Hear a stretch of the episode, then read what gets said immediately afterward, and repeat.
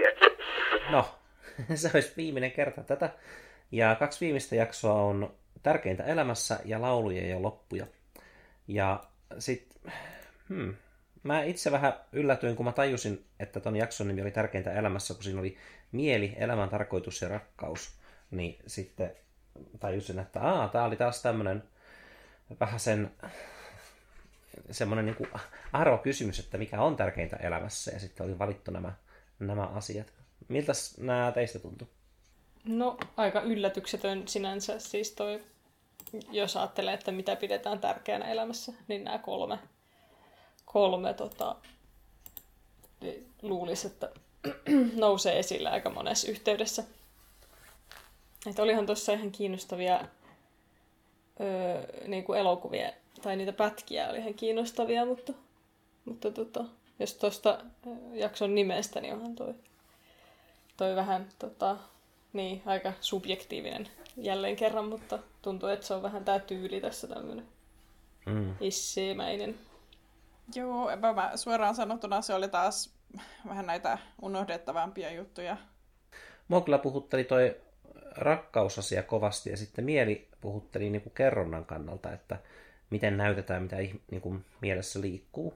Ja olen joutunut sitä miettimään nyt itsekin. Mulla kyllä se vikajakso oli paljon kiinnostavampi, että mä katoin sen kyllä eilen sen 13 jakson, mutta mäkin olen just nyt silleen, että mm, mitä siellä edes oli? Tuosta mielestä ja sen kuvaamisesta, että mitä ihmisen mielessä liikkuu, niin tämä tuntuu olevan semmoinen aika vähän niin kuin kattokäsite. Saattaa olla, että mä käytän sanaa kattokäsite parikin kertaa tässä jaksossa, kun on näin yleisiä aiheita, mutta tota, tosi useinhan näissä kohtausten rakenteiden analyysissä on tullut ilmi just se, että mitä ihminen kokee ja miten se näytetään kameran kautta.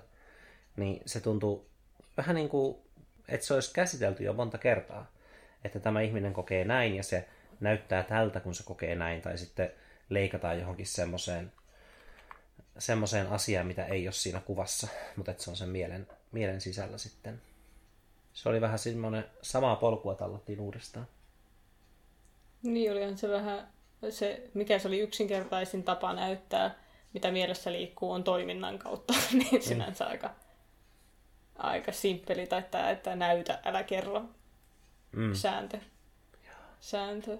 Mutta mulle jäi ehkä, mun mielestä noista kiinnostavin taas oli ehkä se elämän tarkoitus, tai mulle jäi siitä, siitä mieleen, oli pakko, pakko tota laittaa watch, watch-listille. Tämä on tämä suomen kielen kuolema taas. Niin tuolla Mubissa, Mubissa muistiin tämä elokuva, missä oli, oli tota, nämä tyttö ja poika, jotka, jotka seurasi, kun omenat putoaa ja sitten merkitsi aina, kun omena oli pudonnut puusta siihen penkkiin. Niin ja, rusalka.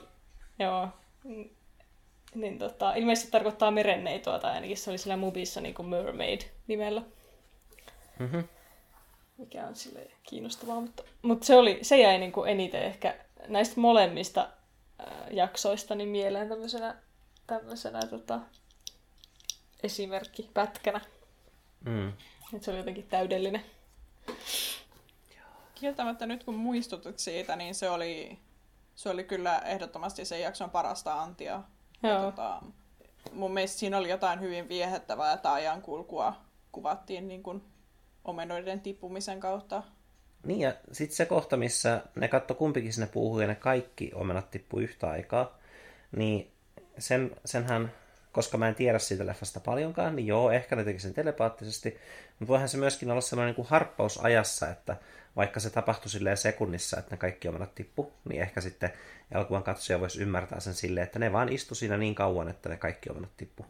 Niin kuin, tietysti se näytti siltä, että ne tippu kaikki yhtä aikaa, mutta mä ajattelin, että se voisi myös ymmärtää semmoisena niin ajalla leikkimisenä.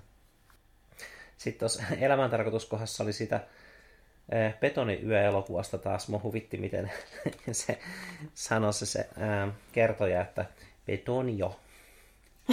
Joo. Joo. se kyllä pitäisi katsoa se elokuva, kun tuntuu, että, että ne pätkät on ihan, ihan vaikuttavia, mitä siitä on mm. tässä dokumenttisarjassa. Olen tykännyt kaikesta. Siis siinäkin, nytkin kun oli se paarikohtaus, missä se mies selittää silleen, niin kuin se tuntuu tosi käsikirjoitetulta. No siis totta kai ne on käsikirjoitettu, mutta silleen, että se on kirjoitettu vähän niin kuin novellin osaksi se, mitä sanoo. niin kuin että öö, bla bla bla bla, no kyllähän sä oot kuullut tämän, eli bla bla bla bla, sähän tiedät, bla bla bla. Niin tota, se tuntui silleen tosi niin kuin yksinkertaistetulta, mutta sitten koska sitä seurasi se metafora, mikä jälleen selitettiin puhki, ei siinä mitään, niin, niin sitten tajus, että oh, jos tota elokuvaa katsoisi ilman tätä kertojaa, niin se olisi tosi hyvä, että se olisi selittänyt tuon asian tosi selkeästi. Ja sitten siinä näytetään niin kuin metaforallisesti niin kuin alkuräjähdys ja mm, alkuliva. Et tavallaan niin kuin se metaforan epäselvyys ja selkeä kerronta palveli toisiaan, kun mä olisin ehkä kritisoinut sitä selkeää kerrontaa ilman sitä metaforaa. Mä oon katsonut tästä tämmöistä, tai paitsi että mä katsoin nämä jaksot tietysti, tietysti tässä just tänään iltapäivällä, niin kuin no, yleensä, niin sitten mä oon myös katsonut jotain tämmöistä jonkun israelilaisen jo menehtyneen, ilmeisesti siis fysiikan tohtorin tai kvanttifysiikkaan perehtyneen, mutta myös, myös tarotkorteista kiinnostuneen tai tämmöistä magiikasta kiinnostuneen tämmöistä luentoa. Niin silloin mm-hmm. on ollut ihan kiinnostavia, tai tuli tuosta alkuräjähdyksestä mieleen, mieleen kiinnostavia tota, ajatuksia. Siinä on semmoisia lyhyitä, mä en tiedä, onko ne jonkun hänen tekemiä vai jonkun muun semmoisia opetusvideoita, mitä, mitä se on näyttänyt tällä luennolla. Niin siinä oli tämmöinen kohtaus, jossa, jossa tämmöinen ehkä joku kahdeksanvuotias poika ja sitten tänne aikuinen nainen heittelee koripalloa. Ja sitten sit siinä tultiin, tultiin tota, jotenkin tämän kvanttifysiikan kautta siihen tulokseen, että, että, se, että se koripallo on, voi olla niin kuin jos se kääntää selkänsä se nainen sille kori, koripallolle ja pojalle, niin sit se koripallo voi olla ihan missä vaan ja sit siinä... siis tarkoitatko, se leffaa What the Bleep Do We Know? Onko, onko se, siis en mä ole ihan varma. Se on aika... semmoinen elokuva? Se on reilu kymmenen vuotta varmaan jo vanha. Ja tota, mä itse asiassa kuuntelin just yhden podcastin, missä käytiin läpi sitä, että joo, niin, lisää ajatuksia kyseisestä elokuvasta.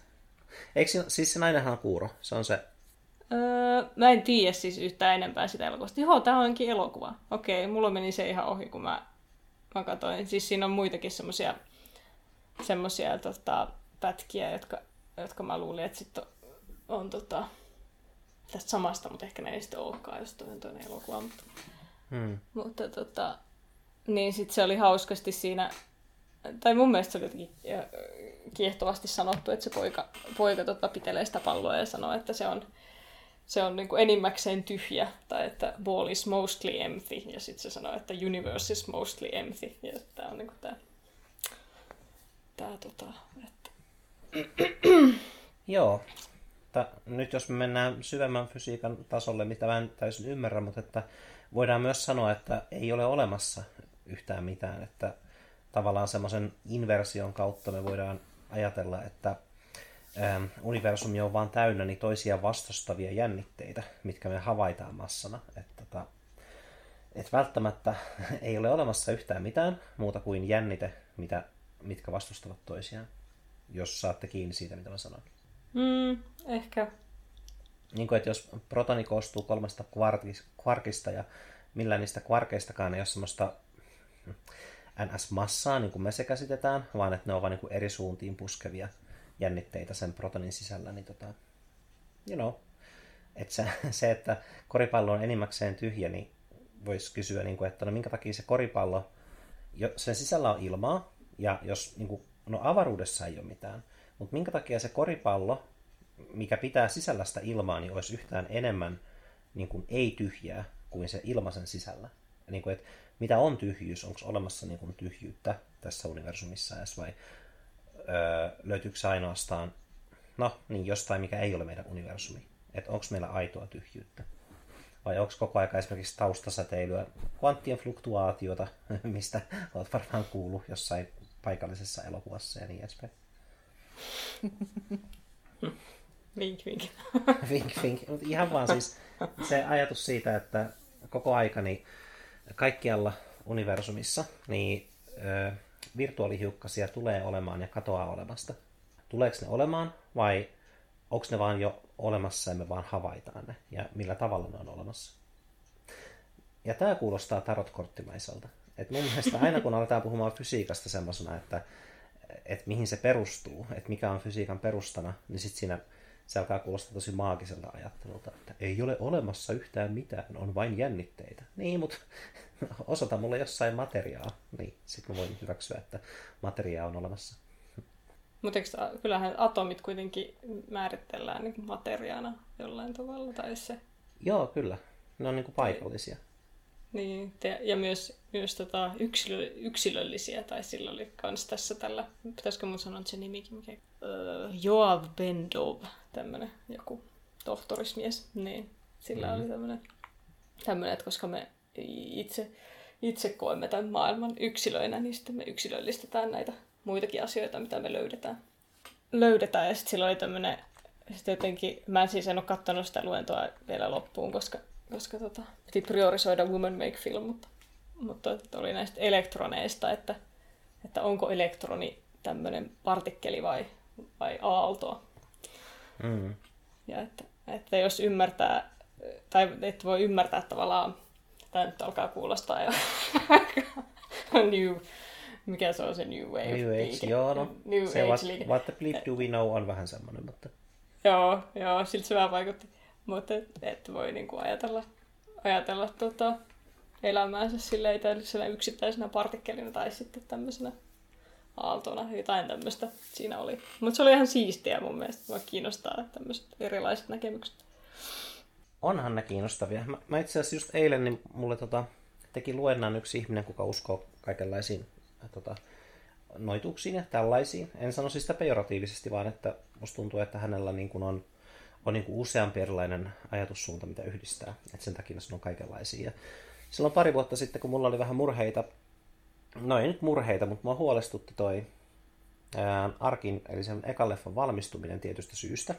niin sitten se vaan silleen, että no ajattelepas nyt sitä syytä. Ja sitten se luki siis mulle tarotit, ja sitten se antoi mulle kolme vaihtoehtoista, niin kuin, tai niin kuin, että niin kuin aina tehdään taroteilla, että ne antaa mulle kolme erilaista lähestymistapaa tähän niin kuin, ongelmaani, ja sitten jokainen niistä lähestymistavoista on, voi niin kuin, tuottaa positiivisen lopputuloksen, jos se niin kuin, hyväksyy vaan. Ja mun täytyy kyllä sanoa, että se oli tosi positiivista, että siitä välittömästi niin kuin, tuli semmoinen olo, että okei, tämä tulee menemään hyvin joka tapauksessa. Ja, ja jälleen kävi niin, että se vaan niin kuin, heitti pari arvausta, tai siis mä, mä jouduin valitsemaan numeron, sitten se heitti siitä kortin, ja sitten mä valitsin jotain muuta, ja sitten se heitti siitä niin kuin, luennan, ja jälleen tuntui, että toimi ihan hyvin.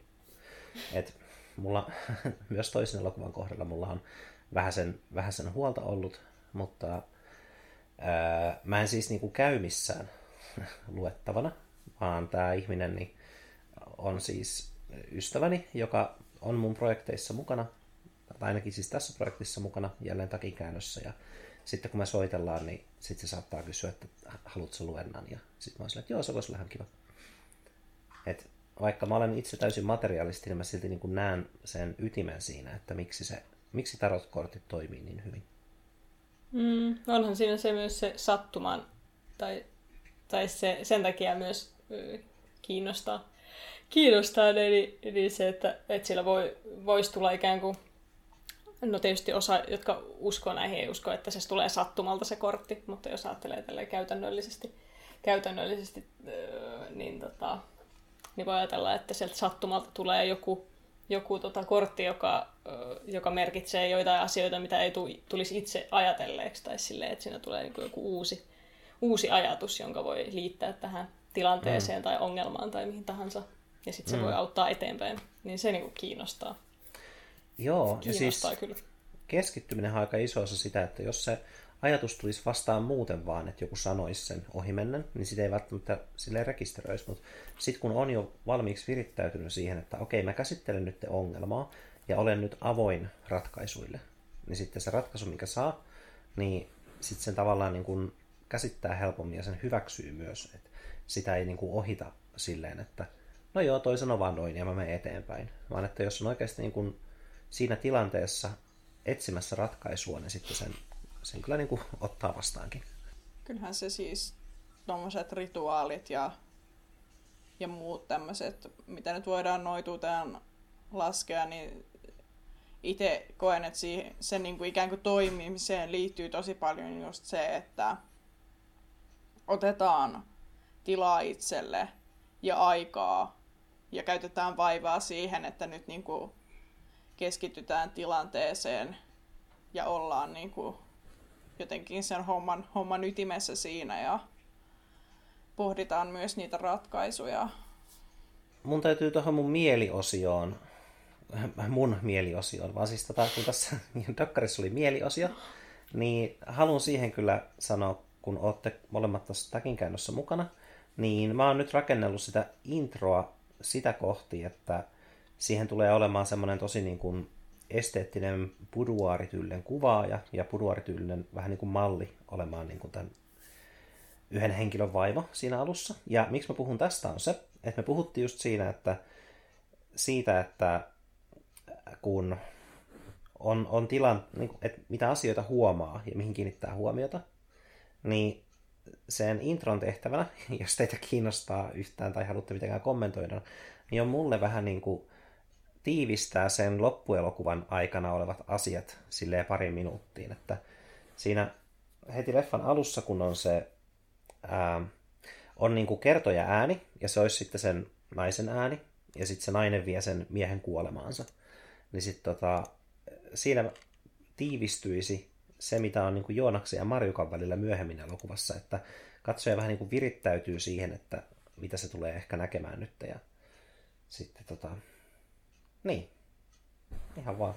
En mä oikeastaan tiedä, että miksi mä tuosta puhua. Se on mulle, mulle tärkeää ja se tuli mieleen tuosta mielestä, että tai ei tullut mieleen, vaan ei tullut mieleen mielestä, vaan se on just sitä, että on niin vaikea ehkä saada katsojaa samaistumaan noihin hahmoihin joskus, jos ne hahmot on tosi outoja ja tapahtumat on outoja. Mutta jos näyttää silleen parin minuutin sisään sen, ne oudot tapahtumat niin kuin toisen version niistä, niin sitten katsoja ehkä niin kuin samaistuu niihin nopeammin. Että, että sen sijaan, että me kerrottaisiin hirveästi takin käännössä niiden hahmojen ajatuksista, niin voidaan viedä se katsoja katsomaan sitä elokuvaa niin kuin jo yhden kerran sen saman tarinan nähneenä. Tai tavallaan saman tarinan, niin kuin, että joku näkee rakastettunsa ja sitten seuraa sitä kuolemaan. Käykö se järkeä? Kyllä mä koen, että se on niin kuin tärkeä osa sitä elokuvaa ja mä oon tosi iloinen, että sä nyt päädyit siihen, että sä sen lisäät, kun sä sitä jossain vaiheessa mietit, koska siinä on just se, että se auttaa sitten niin kuin ymmärtämään ne elementit siellä just siellä loppuelokuvassa just sen takia, kun ne ei tule niin kuin ekaa kertaa. Mm, mm. Ja just se, että mun mielestä se on myös hyvä, että se herättää katsojassa kysymyksiä, että mitä tässä nyt oikeastaan tapahtui ja miksi kävi näin. Mm. Ja samalla kun se, niinku, että ne ikään kuin tukee hirveän hyvin toisiaan, että se toinen niinku antaa vastauksia, mutta sitten se eka niinku auttaa ymmärtämään sen, Joo. sen tilanteen. Ja herättää myös kysymyksiä, että ketä nämä on. Ja, mut myöskin, koska mulla on semmoinen olo, että se olisi vähän niin kuin semmoinen mini-elokuva ennen varsinaista elokuvaa, niin vaikka mulla on se, niissä on tosi semmoinen arkinen tyyli niissä muissa kohtauksissa, koska mä en ole mä en ole mega hyvä ohjaaja. Niin sit, tota, mä ajattelin, että sit se intro olisi just silleen, että mä tota, pyysin yhtä naista, joka ottaa tosi paljon semmoisia buduaarityylisiä niin kuin alusvaatekuvia Instagramissa. Ja sitten pyysin yhtä, yhtä, kenestä on otettu paljon tämmöisiä niin kuin uimapukuja ja muita kuvia. Itse asiassa on ollut missikisoissa paljon tämä ihminen, niin mä ajattelin, että sillä kokoonpanolla niin saattaisi saada semmoisen mä en, mä en pyri seksikkyyteen, mutta semmoiseen tiettyyn estetiikkaan, mikä niin kuin antaa, antaa katsojalle semmoisen fiiliksen, että oh, tämä tilanne, missä tämä mies on, niin on hyvin, hyvin miellyttävä. Ja sitten kun myöhemmin nähdään se samantapainen asetelma, niin, niin kuin tajuaa sen, että, että, että mä muistan, miltä musta tuntui, kun mä näin sen intron, ja nyt, nyt tuosta Joonaksesta tuntuu samalta. You know, niin kuin, mä koitan tehdä sit tosi erilaisen, mutta kuitenkin tukevan siitä introsta. Ja siksi mulla on vähän niin kuin eri tyypit tekemään sitä. Että jos nyt teille, tai siis jos sulle esimerkiksi Laura tulee semmoinen olo, että what, miksi mä kuvaan sitä, mutta mä ajattelin, että jos noi on ottanut muutenkin semmoisia buduarityylisiä videoita ja kuvia, niin voithan sä totta kai olla kakkoskamera sitten. No joo, ei siis kuulostaa kiinnostavalta kuvaukselta taas, niin jos pystyn tulemaan ja heitä ja haittaa, niin tulen ihan mielelläni. Alright. Se on joskus ensi kesänä sitten, mutta Täytyy laittaa rattaat pyörimään ajoissa. Okei, okay, huh. Oli kiva saada toi sydämeltä pois. Ja me ei melkein koskaan oikein jutella näistä, mutta nämä on hyviä nämä leffadokkarijaksot silleen, tekosyitä puhua tästä. Tästä olisi kyllä aika luontava siirtyä sinne kuolema-osioon. Joo. Voinko mä puhua sitten myöhemmin rakkaudesta lisää? Joo. Okei, okay. kuolema. Mulla on siinä vain kolme kysymysmerkkiä, joten Laura, vapaat kädet. um, mulla toi vikajakso tosiaan oli, niin kun, oli kyllä parhaimpia. Et, ei, ei paras, mutta parhaimpia. Että niin, niin se lauluosio kuin tämä kuolema-osio oli kovin kiinnostavia verrattuna, verrattuna moniin muihin aiheisiin. Ja mun mielestä tässä kuitenkin näytettiin hyvin monipuolisesti sitä kuolemaa, että meillä oli sitä kuoleman odottamista ja näytettiin sitä itse kuolemaa. Ja mikä mulle ehkä oli niin kuin kaikista kiinnostavinta, oli sitä reaktiota siihen kuolemaan. Ja mulle niin kuin kaikista muistettavin kohtaus tässä oli se, missä meillä oli tämä hoitaja, kuka tätä vanhaa tota, naista hoi, hoiti. Ja tosiaan ennen kuin hän poistuu huoneesta, pyytää, pyytää tämä vanha nainen, että mä haluaisin mun sinisen mekon päälle. Ja sitten kun tämä hoitaja palaa huoneeseen, niin tämä vanha nainen onkin jo kuollut. Ja mun mielestä on sinänsä ihan oikein hyväkin, että ikään kuin tietyllä tasolla normalisoidaankin sitä, että on tekemisissä niin kuin kuolleen ruumiin kanssa, mm. kun hän sitten pukee, pukee hänelle tämän, tämän mekon päälle. Et mulle, mulle se oli jotenkin hyvin tietyllä tasolla lohduttava kohtaus, että siinä niin kuin kunnioitetaan tätä edesmennyttä henkilöä ja, ja niin kuin tullaan sinuiksi samalla sen kuoleman kanssa. Mm. Mm, joo, se oli, se oli tosi kaunis, kaunis kohtaus.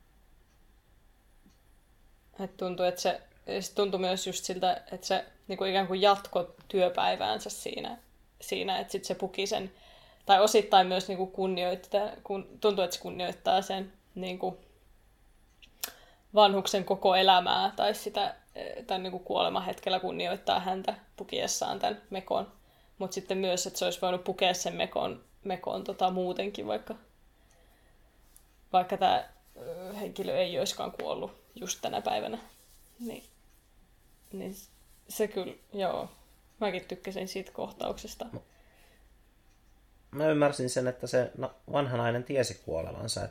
Mä oon jotenkin kuullut niin monta kertaa ihmisiltä, että joskus, jos on vaikka heikko sydän ja jotenkin, niin sitten tota, et jotkut ihmiset vähän niin kuin aavistaa, että no niin, nyt tää on tässä. Ja sitten kuitenkin vaikuttaa silleen toimintakykyisiltä vielä hetken aikaa. Mutta että, tuntuuko se teistä epärealistiselta, että se olisi tiennyt, että se kuolee? Ei, mulle se ei ehkä ollut niin sille relevanttia sen, sen tota, kohtauksen suhteen. Hmm. Joo. Mut... Niin, sano vaan. Ei, ei, mulla katos ajatus sanossani. niin, niin, ei se, kyllä mullakin kävi mielessä se, että tiesköhän se, se mutta se ei tuntunut sen kohtauksen kannalta tärkeältä. Tai se, että sitten taas toinen hauska, tai hauska, tämä ei ollut hauska, hauska kohtaus, mutta se oli mun mielestä hauska kohtaus se, se missä tämä nainen oli silleen, käynyt jo tavallaan kuolemaan ja siinä oli kunnon tämmöiset hautajaismainen tunnelma ja kynttilä melkein sammuu ja, ja että nyt, nyt on niin asetelmallinen, että nyt kuollaan ja sitten se avaa silmänsä ja nousee nousee ylös ja on silleen, että jotenkin, että perkele en kuole tänään. Tai, ei se tälleen sanonut, mutta siitä tuli se, niin tuli mieleen se pieni suuri mies elokuvassa. On tämä joku intiaanipäällikkö, joka mä oon siis nähnyt tämän joskus varmaan kymmenenvuotiaana, mutta se jäi mieleen mulla se kohtaus, että se, se on tälleen, se on myös tosi kuuluisa kohtaus, että yhtenä päivänä se, se on tälleen, että nyt, nyt on aika kuolla, ja sitten on tämmöinen niin rituaalimainen paikka, joku vuoren kielke, missä, missä tämä kuolema tapahtuu, ja sitten se menee sinne makaamaan ja makaa siellä ja makaa siellä kielekkeellä ja sitten alkaa sataa tai jotain, ja sitten se on silleen, että no ei ollutkaan. Kävelee pois. Mulla on hämärä muistikuva tuosta kohtauksesta ja myös elokuvan nimestä. Muistatko, Dustin Hoffman on mun mielestä siinä pääosassa. Okei, okay, no to, toi vahvisti mun muistikuvia, mutta en mä silti muista ulkoa sitä leffaa. Kuitenkin. Mutta kuka nyt sateessa niin, haluaisi kuolla? Ei se, ei se sovi yhtään.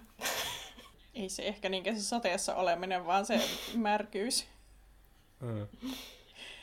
Se ei ehkä tunnu hirveän niin kuin, sanotaanko kunniakkaalta tavalta mennä. Mm. Niin, jos muut joutuu hakemaan sun läpivettyneen ruumiin sieltä. Jostain syystä traagisin tai jotenkin kivulia oli tämä kuuma ilmapallo, joka sitten näytettiin, näytettiin tämmöisenä valaan metaforana. Ja kuinka sitä tämmöisessä koko ajan yltyvässä raivossa, raivossa ikään kuin teurastettiin siinä. Niin se oli kyllä jotenkin piinaava, piinaava pätkä. Mm. Oliko se kuuma ilmapallo vai Zeppelini? Voi olla, mä en tiedä yhtä. Ei kun niin, Zeppelini, joo. Joo, sitä ei sanottu Zeppeliniksi minusta siinä. Mäkin vähän katoin, että eikö nämä termit nyt ole sekaisin? No, aika perus tässä me... Joo. No, mutta hei, nyt se on ohi. Me ei tarvitse Mut... enää ikinä kuulla ikä... huonoa kerrontaa. Sanotaan, että mulle ei tule tätä kyllä ikänä, ikävä ollenkaan. Mutta oot kyllä ihan oikeassa, että se oli jotenkin jotenkin se oli tosi traagista, kun se, ne oli tosiaan, ne käyttäytyi aina vaan väkivaltaisemmin sitä Zeppelinia kohtaan. Ja just se, että kun se alkoi niin kuin pienenee ja tyhjenee, mm. niin se oli tosi surullisen näköistä. Ja tavallaan se on paljon näkyvämpää kuin moni kuolema. Että kun jos me mietitään vaikka, että meille näytettiin, jos mietitään, että meille näytettiin yksi tämä kohtaus, missä oli hyvin tämmöinen klassinen, että henkilö makaa kuolinvuotellaan ja siinä on ihmiset sen ympärillä ja sitten se hengittää viimeisen kerran, niin eihän se niinku, siinä ei hirveästi tietyllä tasolla kuitenkaan näy päälle päin. Niin ja missä monesti, tai miten elokuvissa näytetään, näytetään tota, tämmöinen tappaminen, niin, tai vaikka kuinka paljon kuolemaa näytetään elokuvassa sillä, että joku ampuu jonkun ja, ja sitten se kaatuu ja, ja elämä jatkuu tai se elokuva jatkuu. Ja voi olla hyvin kevytkin, kevytkin komedia kyseessä. Mutta sitten tuossa tossa, tota, tämä Zeppelini metaforassa, niin, niin se, se tappaminen oli jotenkin, niin kuin, tai se niin kuin brutaali puoli ihmisessä, jotenkin mitä siinä, siinä ehkä, tai itse koen, että siinä tuotiin esille, että mihin ihminen niin tavallaan voi ajautua ja kykenee. Etenkin tämmöisessä ryhmässä. Ei ole kovin mairitteleva kuva ihmisestä. Mm-hmm. Sen no, ei yksilö ole paha. Better Angels of Our Nature. Um, moraalifilosofia on ehkä vähän liian syvä aihe, mihin nyt laittaa varmasta. Hei, muuten noin laulu- ja tanssijutut, niin mä olin vähän yllättynyt, että siellä ei ollut musikaalia oikeastaan yhtään. Että kaikki oli semmosia ihan vaan, että joku soittaa tai laulaa tai hahmot alkaa yhdessä laulamaan. Että ei ollut semmoista niin kuin varsinaista musikaalikohtausta. Joo, mä olen kieltämättä vähän yllättynyt, koska jos mä musiikkia ja leffa yhdistetään, niin siinä vaiheessa minä ajattelen musikaalia. Mm. Musiikkia voi kyllä tuoda leffaan mukaan muuten, muutenkin. Että mä alun perin olin ajatellut, että kaikki kaikki musiikki takin käännössä, joka siis on musikaali, niin olisi ollut semmoista eideettistä. Eli mä koitin keksiä tapoja, miten ihmiset vaan niin kuin päätyy laulamaan juttuja. Mutta sitten mä päätin aika pian sen jälkeen, kun se kävi vähän vaikeaksi käsikirjoittaa, että paremmin vaan, että siinä on selkeä semmoinen, että tämä nyt alkaa laulamaan ja siinä soi musiikkia, sitten se sillä selvä. Että ne on niin erillisiä. Mun mielestä se on hyvä ratkaisu. Joo, selkeyttää. Ei tule semmoista liian semmoista ailahtelevaa ja epämääräistä fiilistä sit siihen. No, mä kävin kyllä miettimään, että milloin mä oon viimeksi laulannut, laulannut silleen ihan vaan elämässäni ihmisten kanssa. Ja sitten heti kun mä kävin miettimään, mä tajusin, että viime perjantaina saunassa oli tota, oltiin tuolla opinkivellä, missä mahtuu niin kuin saunaan kymmenenkin ihmistä helposti, niin tota, siellä sitten niin itse asiassa yksi ihminen sanoi, että Paavo, laulas nyt joku niistä sun hyvistä lauluista, mitä tota, sä, se tarkoitti siis muiden ihmisten lauluja, mutta että mulla on päässä valmiina, niin kävin sitten laulamaan tota Afrikka tuo sarvikuonojen maa. Ja kaikki laulu mukana ja kaikki yhdessä tuumin skippasivat N-sanan silleen. Silleen. Hmm, tajuaa. Oi Afrikka, tää on sarvikuona. Jos muistatte, niin se ja Vasara ja Nauloja on kaksi harmillisen hyvää biisiä, missä on N-sana. Mä en muistakaan. Tai niin. En ole hirveästi kuunnellut niitä biisejä ilmeisesti. Joo, ei mullakin voi, jos on Vasara ja Nauloja, niin mulle tulee vaan mainos mieleen. K-rauta vai mikä? Joku semmoinen. Mm-hmm. Kyllä mullakin tuossa, kun meillä oli tämä kohtaus, missä on ne tyypit siellä hotellissa tanssimassa, ja sitten onko se, eikö se ole Rihannan Diamonds tai joku semmoinen, mikä siinä soi. Ja tosi kaunis semmoinen sinertävä valaistus, ja siinä ne tanssii yhdessä ja laulaa mukana, ja mä olin vaan silleen, yhy, niin pitkä aika kun olen noin päässyt tekemään. Niinpä, mullekin tuli se ko- tää, tää JKR-olo taas. Anteeksi kristityt, mutta käyttää tätä jälkeen. Mitä jälkeen kristitty olo? Mitä ja, se tarkoittaa? JKR, jälkeen koronan. Ai, joo. Nämä on mun itse kehittely. Varmaan joku muukin on tämän keksinyt, tai varmaan sata muuta on keksinyt.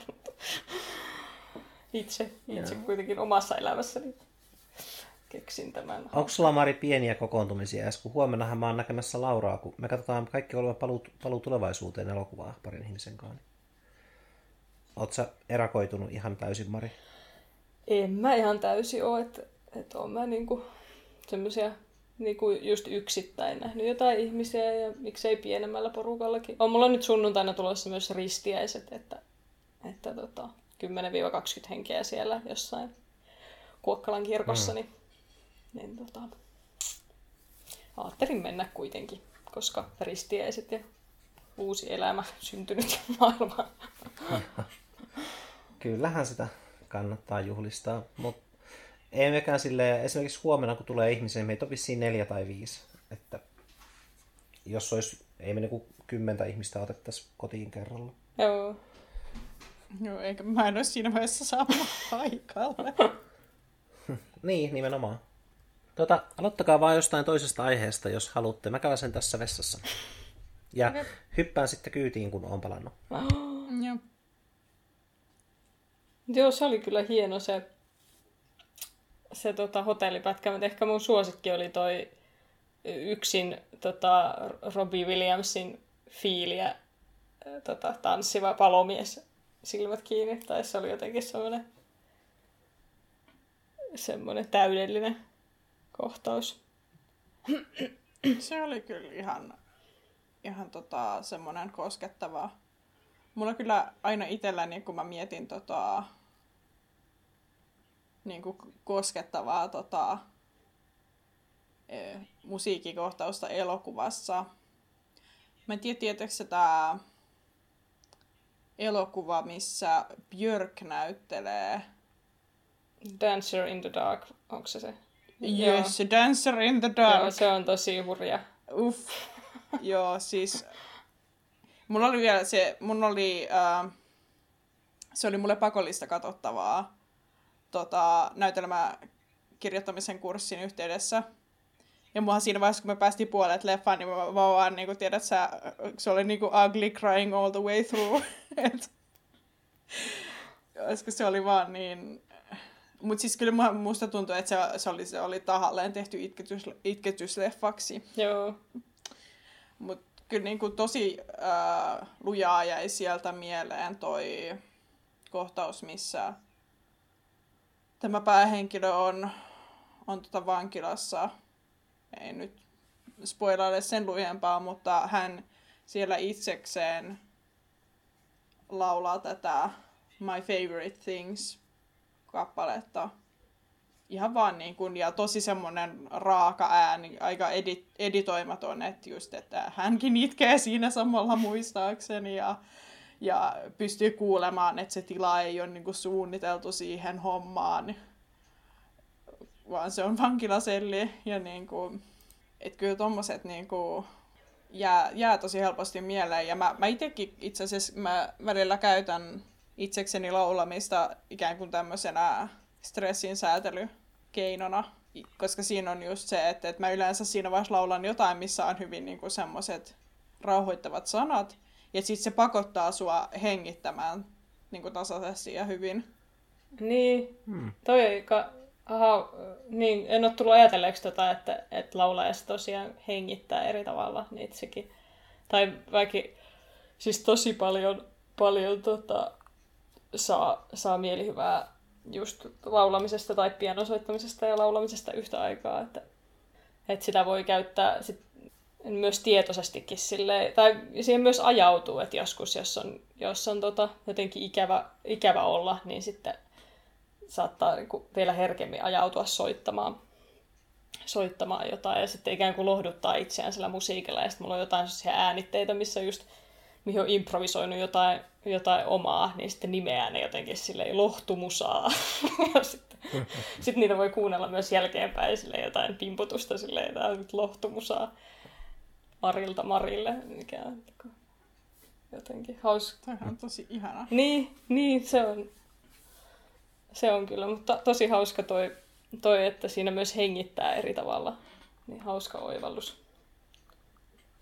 Kyllä joo. Mulla esimerkiksi just tämä Pink, Mar- Pink Martinin Hang On Little Tomato on kyllä semmoinen, mihin mä aina, mä aina palaan. En tiedä sitä, mutta täytyypä etsiä. Hang On Little Tomato. Koska rent, semmoinen rauhoittuminen musiikin kautta on myös minusta mukavaa. Mm. Mä muuten sain editoimisen alkuun, Mari, nyt kun meillä on näitä inspiroituneita inspiroituneita elokuvien tekijöitä kuuntelemassa, niin täytyy kyllä sanoa, että kyllä se Adobe Pro, niin se on todella kenkkumainen. Alkaa käyttää, mutta kyllä mä näen, että sitten kun siihen tottuu, niin tulee hienoa jälkeä. Että no. Siinä on vaan niin naurettava määrä niitä ikkunoita. Hyvänä näkö, kun siinä on niin kuin neljä ikkunaa sam, niin kuin näytöllä, ja kaksi niistä näyttää sitä kuvaa niin kuin eri syistä. Ja yksi niistä on vain kokoelma niitä tiedostoja, mutta siinä täytyy sitten vaan niin kuin muuttaa workflowta, että mä sanon tämän parissa sekunnissa, että ennen kuin mä oon editoinut kohtausta, niin mä oon heittänyt kaiken, mitä mä oon kuvannut siihen kohtaukseen sinne editoriin, sit järjestellyt ne silleen, että ne on ajoitettu, ja sitten alkanut leikkaamaan. Mutta musta tuntuu, että workflow muuttuu nyt tämän Proon kautta siihen, että koska ne tiedostot on siellä niin lähettyvillä, niin mä aina niin kuin valitsen yhden kuvan ja äänen kerrallaan ja laitan ne kohilleen. Tälleen. Välikommenttina. Oletko saanut sen alkuun? En, siis mä oon ihan pulassa pulassa tota, mun luentopäiväkirjan kanssa. Ah, no. Ja, ja bi- biologian didaktiikan, didaktiikan tehtävien kanssa. Mun pitää piirtää, tai siis sinänsä ihan hauskaa, mutta pitää piirtää eri eläimiä ja tehdä Joo. niistä jotain tämmöisiä, tämmöisiä tota, niiden latinankieliset nimet. Tämä tuntuu ihan kuin olisi koulussa, kun on, on tuolla OKL. Kaikki näitä. Että mun pitää laittaa myös jotain mehuja homehtumaan ja seurata sitä. Ja niin en ole, mä ajatellut, että, sitten, että, ens, että sit kun kuukausi vaihtuu, niin sitten mä vasta pystyn, pystyn aloittaa sen tämmöisen. Mä oon tehnyt tämän päätöksen, kun mä ajattelin, että se on sitten kuitenkin niin semmoista... Tai se, kun parempi, kivempi tehdä, niin, kivempi tehdä sille intensiivisesti. Tai että voi oikeasti keskittyä siihen. Joo antaa luvan. Mäkin olen ajatellut, että joka päivä kolmesta viiteen editoisin. Mä en ole vielä yhtenäkään päivänä päässyt siihen, kun esim. tänään oli tämä jakson tekeminen, eilen oli jotain muuta. Mutta sitten kun mulla ei ole muuta elämää, niin sitten mä voin opiskella, tai siis editoida kolmesta viiteen. Ja sillä se on. No voisin tietysti sitä pointautata, että me aloitettiin tää tänään kuudelta, mutta tota... Niin, mutta kun mä katsoin ne jaksot. Mun piti katsoa Aha. niitä silleen. Joo, joo. No olisi, mm, joo ja ei, sulla oli koko viikko aikaa, Paavo. Katsoa ne jaksot. Ei voi, ne pitää katsoa samana päivänä, että muistaa, että mä tiedän, mitä mä haluan sanoa rakkaudesta. No mitä sä haluat mm, sanoa rakkaudesta? Nyt on se hetki. No, no se on kaikki turhaa tämä, mitä tässä sanottiin rakkaudesta, kun se on varmaan niin kuin subjektiivisen asia, että joka kerta kun rakkautta äh, niin kuin arvioidaan, jotenkin koitetaan näyttää jonkun henkilön tunteita, tai sitten katsotaan, että oh, näinkö rakastunut ihminen toimii, tai meneekö rakkaudesta tälleen sekaisin, niin mä vaan en jotenkin tunnista, että niissä olisi tavoitettu sitä kattokäsitettä rakkaus. Kun mulla, ja rakkaus jotenkin kattokäsite. Niin. Esimerkiksi hyvin loppupuolella sitä rakkausosiota kysy, kysyttiin tämä nainen, kohan se kysyy, että rakastitko koskaan minua oikeasti, mikä on tosi semmoinen kuin kliseinen kysymys, mutta sitten myöskin, että eihän siihen, niin kuin, miten siihen voi vastata, niin kuin, mistä tietää, että onko joku rakastanut joskus oikeasti niin kuin itsekään, koska se on tosiaan subjektiivista. Ja sitten jos on vaikka tehnyt toisille paljon rakkausrunoja ja muita, niin mitä jos se onkin vaan, siis ns. vaan ihastumista tai obsessiota tai jonkinlaista niin kuin romantisismia. Romantismia? Sen sijaan, että se olisi niin kuin semmoinen rakkauden tunne. Et mikä sitten on semmoista, että ihannoi sitä, että on jonkun kanssa, kun että rakastaa sitä. Ja mikä on sitä, että on ihastunut johonkin, silleen, niin että tykkää sen piirteistä, mutta ei niin kuin kuitenkaan samaistu siihen ihmiseen. Tai sitten, että on obsessoitunut niin kuin saamaan jonkun, mutta että sit se, jos se obsessio lakkaisi, niin sitten näkisi sen läpi, että ei välttämättä niin kuin välitäkään sitä ihmisestä niin paljon. Mm, Joo. niin, niin, mä mietin vaan sitä, että siis se on tosi lisäinen kysymys toi, että rakastaako, rakastiko oikeasti, mutta että miksei sitä voisi kysyä vaikka, tai siis on hirveästi kysymyksiä, mihin ei ole vastausta, mutta niitä silti kysytään koko ajan, tai se. Mutta kyllä mä niinku ymmärrän siis, että siinä oli ne tietyt jutut, mitkä oli vähän silleen, että ne tuntui sama siis ne tuntui tosi pintaraapasulta. Et yksi, mihin mä olin tyytyväinen siinä osiossa, oli se, että se ei käsitellyt pelkästään romanttista rakkausta, kun se kerran kutsui itseään rakkausosioksi, mutta sitten toisaalta mä olin vähän silleen, että vaikka se oli niinku, sehän oli silleen, siinä se kertojakin, että tämä on niinku isoin osio, mikä koko dokumentissa on, ja sehän oli tosi pitkä, mutta sitten kun siinä oli just se, että se päätti niinku, päätti niinku käsitellä monta eri, mo, niin näitä monia erilaisia rakkauden muotoja, niin siinä vaiheessa mä oon vähän silleen, että vaikka mä en nyt hirveästi välittänytkään niistä esimerkiksi niistä romanttisen rakkauden jutuista, niin musta tuntuu, että se olisi ollut parempi, jos se olisi keskittynyt tiiviimmin vaikka just siihen romanttiseen rakkauteen, koska oli kyllä niin kuin silleen vähän all over the place. Joo, si- Mutta niin. tässä, sano vaan Mari. Niin, siis siitä jäi kyllä semmoinen vähän sekava, sekava olo tosiaan siitä osiosta, vaikka siellä olikin jotain yksittäisiä tosi hyviä kohtauksia, niin kuin myös se taksikohtaus oli jotenkin, jotenkin tosi onnistunut mm. kaikissa nyansseissaan. Mitä siinä pääsi oikeasti, niin kuin, tai että siinä pääsi oikeasti niin kuin näkemään vaivaa, että koitti tulkita tätä tilannetta, että, että tota, onko tässä nyt rakkautta ja onko tämä rakkaus molemminpuolista tai tämmöinen miksi sitä nyt haluaa nimittää, mutta jos tämä on rakkausosia, niin rakkautta, niin tätä ja, ja pääsi niinku tulkitsemaan tämmöisiä mikro, mikroilmeitä, yritti tulkita ja eleitä ja niinku sillä mm. kannalta tosi kiehtova, kiehtova ja hyvin rakennettu kohtaus. Mm. Ironiahan rakkaudessa on myös siinä, että jos vaikka sanoo jollein rakastavansa sitä ja sitten se toinen niin kuin vastaa siihen ja se tuntuu niin sanotusti niin kuin aidolta se tilanne, niin sitten jos sitä lähtee kaivelemaan yhtään, niin käy silleen analysoimaan, että okei, mitä se nyt sanoi sen ja no mitä se, että kun eilehän se oli inhottava tälleen ja kaikkea tämmöistä, niin se, että ironia siinä niin kuin rakkauden kuvauksessa on just sitä, että sen tavallaan pitäisi olla vähän pintapuolista, että voisi antaa sen mahdollisuuden ihmisille, että ne tuntee, mitä ne tuntee.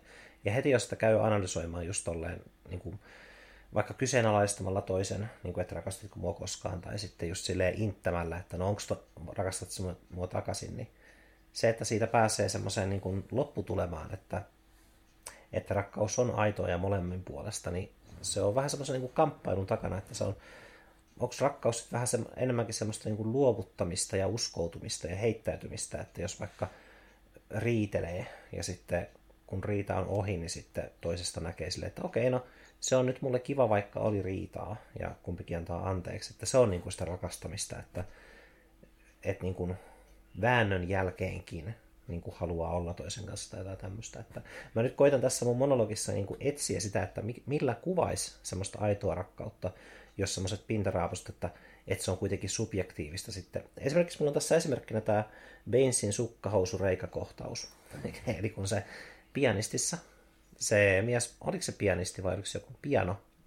Oliko Pi- se se? Piano. Pianisti on eri elokuva, se on se niin on. Ju, tota, siitä juutalaismiehestä toisen maailmansodan. Joo. Mutta pianossa, kun tämä mies menee sinne pianon alle, kun nainen soittaa ja sitten se koskee sen sukkahousujen reijän läpi sitä ihoa, niin sitten tämä kertoja sanoi, että tässä on, olikohan se vähän kysyvä, että onko tämä se hetki vai sanoiko se että tämä on se hetki, kun nainen rakastuu. Ja se tuntui niin hassulta, että tämä saattaa myöskin vain olla se hetki, kun mies koskee sukkahousun reikien läpi niin kuin säärtä, säären ihoa, ja se siinä. Niin kuin, että se on se, mihin se rajautuu kummankin kokemusmaailmassa. Että siinä on totta kai varmaan tunnetta, mutta se ei välttämättä liity rakkauteen mitenkään. Joo, mä tiedän, mun mielestä koko kohtaus oli jotenkin tosi creepy. Mä, varsinkin kun siitä puuttu konteksti multa täysin, niin mä olin vähän silleen, öö, anteeksi mitä? Mä musta tuntuu, että se vaatii ehkä sen muun elokuvan siihen. Mä oon kyllä joskus nähnyt siis sen koko elokuvan, mutta, mutta en, en muista, muista tota, että mm. oliko tämä, tämä rakkaus niin kuin, kuinka, kuinka tota, tai oliko se tämmöistä niin kuin jotenkin väkivaltaista vai, vai oliko se jotenkin vapaata ja iloista. Tai tuskin se oli vapaata ja iloista. En muista, että se elokuva olisi kovin iloinen, mutta... Mm. Mutta onhan se tietysti tuohon aikaan, mihin se sijoittuu, sijoittuu niin semmoinen niin kuin ihon koskeminen mistä kohti tahansa melkein varmaan voinut olla sellainen aika suuri askel, koska, koska mm. siveys. Joo, no sanotaan, että se nyt ei ollut mulle ehkä se kriipein juttu siinä, vaan lähinnä se, että se, että se hengaa siellä pianon alla ja se on silleen, että nosta niin. nyt sitä helmaa, että mä oon silleen, mitä täällä tapahtuu. Me esimerkki oikein. Niin mä, mä olin vaan silleen, että joo, tää oli joku rakkausosio nyt. Okei. Okay. mä, mä kyllä samaistuin aika paljon siihen, kun nämä kaksi ihmistä käveli kadulla ja oliko, oliko ne sitten niin kuin ventovieraita ennestään, mutta sitten ne alkoi keksimään tarinaa siitä, että jos me kävellään niin kuin koko matka sinne astikka, niin sitten me ollaan niin kuin oltu yhdessä kuolemaan asti. Tai jotain tämmöistä, että stop-merkille astikka. Ja ne keskusteli siitä, että, että puolivälissä varmaan niin kuin toinen haluaa, haluaisi mennä toiseen suuntaan, mutta sitten tota, ei mekään toiseen suuntaan. Ja se, se jotenkin musta kuvasti niin kuin, isommassa mittakaavassa rakkautta jopa paremmin kuin tämä sukkahousureikakohtaus. Koska vaikka siinä ei ollut mitään semmoista niin kuin kosketusta tai tunnetta, mutta siinä niin kuin, tavallaan ymmärryksen tasolla käsitettiin, että mitä on olla jonkun kanssa ja niin kuin haluta olla jonkun kanssa. Että siinä on niin kuin, voi olla semmoisia poikkeavia teitä, mutta sitten se matka jatkuu kuitenkin yhdessä. Joo, mun mielestä se oli kyllä yksi parhaimpia kohtauksia siitä rakkausosiosta, että just se, että Mun ymmärtääkseni ne oli tyyliin tunsi vähän, mutta ne, ne, ne niin kuin, että niillä oli yhteinen tyyli joku kotimatka jostain töistä tai jotain. Ah, joo. Niin kuin suurimmaksi osaksi. Ja sitten siinä oli se kohta, missä niiden tiet erkanee aina. Mm. Niin ne rupes käyttämään sitä ikään kuin metaforana niiden mahdolliselle tulevaisuudelle, niin mä kyllä kans tykkäsin siitä. Joo. Joo, se oli hauska. Hauska ja oivaltava. Joo. Mut, tuleeko teillä näistä jaksoista vielä jotain mieleen? Tarkoitin siis, että puhutaanko jostain muusta. No mä, mä haluaisin sen sanoa niin kuin tässä vaiheessa, nyt kun olen kaksi, mitä mä nyt olen katsonut, 12 jaksoa noista 14. Mm. Eli puoli vuorokautta olen tätä dokumenttia katsonut. Jos joku tässä vaiheessa vielä miettii, että haluaako katsoa tätä, niin tota, jos se tykkää ekasta jaksosta, se tykkää koko dokumentista. Kuulostaa oikealta. Mullakin kaikkien jaksojen kokemushorisontti itselleni oli aika samanlainen, että no, tää on nyt tätä, mutta olemme luvanneet katsoa nämä ja puhua niistä, joten... Ja tästä saanut hyviä elokuvavinkkejä, jos ei muuta mukaansa. Niin ehkä sitten saa enemmän vielä irti, kun näkee ne elokuvat oikeasti siinä kontekstissa ja ilman sitä kertojaa. Ja, ja, ja elokuvan tekijän näkökulmasta niin vaikka tässä ei tulekaan mitään tajunnan räjäyttäviä niin kuin uusia ideoita, mutta näkyy hyvin se, että sä voit vähäisilläkin elementeillä ja vähäisillä roolisuorituksilla, suolihtuksilla kuitenkin. Että niin kun, jos, jos sulla on niin kun kameran edessä hahmo ja sitten on semmoinen selkeä motiivi sille hahmolle käyttäytyä jollain tavalla, niin se on ihan riittävä riittävää niin kuin elokuvan tekemiseen monesti, että ei se ole niin tekniikkakysymys välttämättä, eikä se ole niin silleen, että pitää laittaa 100 000 johonkin lavasteeseen, vaan jos elokuvassa on tunnetta, niin sitten se toimii. Et tosi monet noista jutuista, varsinkin niin kuin nykyään, kun meillä on kaikilla taskussa digikamerat, niin me pystyttäisiin toisintamaan tosi monet näistä kohtauksista itsekin. Tietysti huonommilla näyttelijöillä, mutta joka tapauksessa. Että tota... Ja toi nyt oli vaan semmoinen vitsi se huonommilla näyttelijöillä, että pointtiin oli se, että ei ole mitään semmoisia resursseja näissä kymmenissä ja sadoissa elokuvissa, mistä nämä oli esimerkkejä. Ehkä kuitenkin kymmenissä, että mä uskon, että satoja eri elokuvia oli. Ei ole hirveästi semmoisia resursseja, mitä meiltä ei löytyisi. Ja ymmärrän kyllä, että mä saatan olla vähemmistössä siinä, että mä katsoin tätä sarjaa silleen tekijänä, mutta tämmöinen fiilis mulla on. Mun lopputulema tähän dokumenttiin on semmoinen, että mä koen, että tämä on ihan arvokas dokumentti olla olemassa, mutta se ei ollut minulle. Ja olihan se hienoa nähdä yksilöitynä, että mitä suurelokuvien naiset ovat tehneet historian aikana, mistä ei hirveästi kuule, koska kuten jossain jaksossa ehkä mainittiinkin, niin ainoastaan kolme Oscar-ehdokasta ohjaajaksi on ollut naisissa viimeisen 30 vuoden aikana, ja jokainen niistä kolmesta on ollut jonkun kuuluisamman miesohjaajan tytär tai vaimo. Eli Sofia Koppolat ja nämä. Hmm. Sofia Koppolalla on kyllä hienoja elokuvia, mutta niin. On, on. En mä siis väheksy sen taitoja, mä vaan niin kuin sanoin, että on monia naisia, joilla on hienoja elokuvia, mutta se on niin sukupuolettunut se. Ainakin Oscarit on sukupuolettunut, eihän missään muualla tarvi olla semmoista. Mikäs se oli se yksi lyhäri idea, mikä meillä nyt oli? Se, että kävellään kadulla ja puhutaan jollekin, joka ei ole, niin kuin jota ei näytetä. Jolla ei näy päätä, ehkä. niin, jotain, jotain semmoista. Joo. Ja eikö se ollut vähän niin kuin, että sä voisit Mari ohjata se ja sitten mä voisin Laurakaa kuvata ja sitten joku kolmas ihminen, neljäs ja viides ihminen voisi näytellä siinä. Miksei, tai ainakin me puhuttiin, että mä kirjoittaisin sen, mutta kyllä mua kiinnostaa jossain vaiheessa, tai kiinnostaisi jossain vaiheessa kokeilla ohjatakin jotain. jotain. Musta tuntuu, että sulla olisi aika hyvä silmä semmoiseen. Sulla on, sulla on aika hyviä ajatuksia siitä, että miten ihmiset reagoivat. Kyllä mä suosittelisin. Ehkä mulla myös vähän näkyy tämä mun oma miesohjaajuuden syyllisyys, että voisiko joku muukin ohjata välillä jotain. Koska en mä, niinku, en, mä, en mä halunnut olla mies ja elokuvan tekijä. Mä nyt vaan satuin haluamaan tehdä, mie- en mä voinut valita, miksi mä synnyin. Ja sitten mä halusin tehdä elokuvia. Mm, toki voit vaikuttaa. Se on ihan sallittua. Mm. Vielä voi vaikuttaa myös sukupuoleenkin, jos, jos tuntuu siltä. No niin. No ei nyt oikeastaan. Ei, eikä musta tunnu. Mutta mä ootte ensimmäisiä, jotka saa tietää, jos musta alkaa tuntua siltä. Ja hei, en, en mä ajetta kevyesti, musta, mä oon 38, eikä musta olisi tuntunut siltä. Mistä oli itse asiassa varmaan joskus ihan ekassa Dokkarin jaksossa oli se, oli se poika, joka... Siinä Dokkarissa ihan sanottu suoraan, mutta mä ymmärsin, että se siinä elokuvassa on niin kuin transpoika. Joo. Ehkä. Mutta kun se dokkari, mä en ole nähnyt sitä elokuvaa ja dokkarissa ei sanottu suoraan, niin sitten tämä nyt on vaan mun tulkinta asiassa sitten. Niin, sehän oli se sama leffa, missä se otti paidan pois ja lähti pelaamaan korista.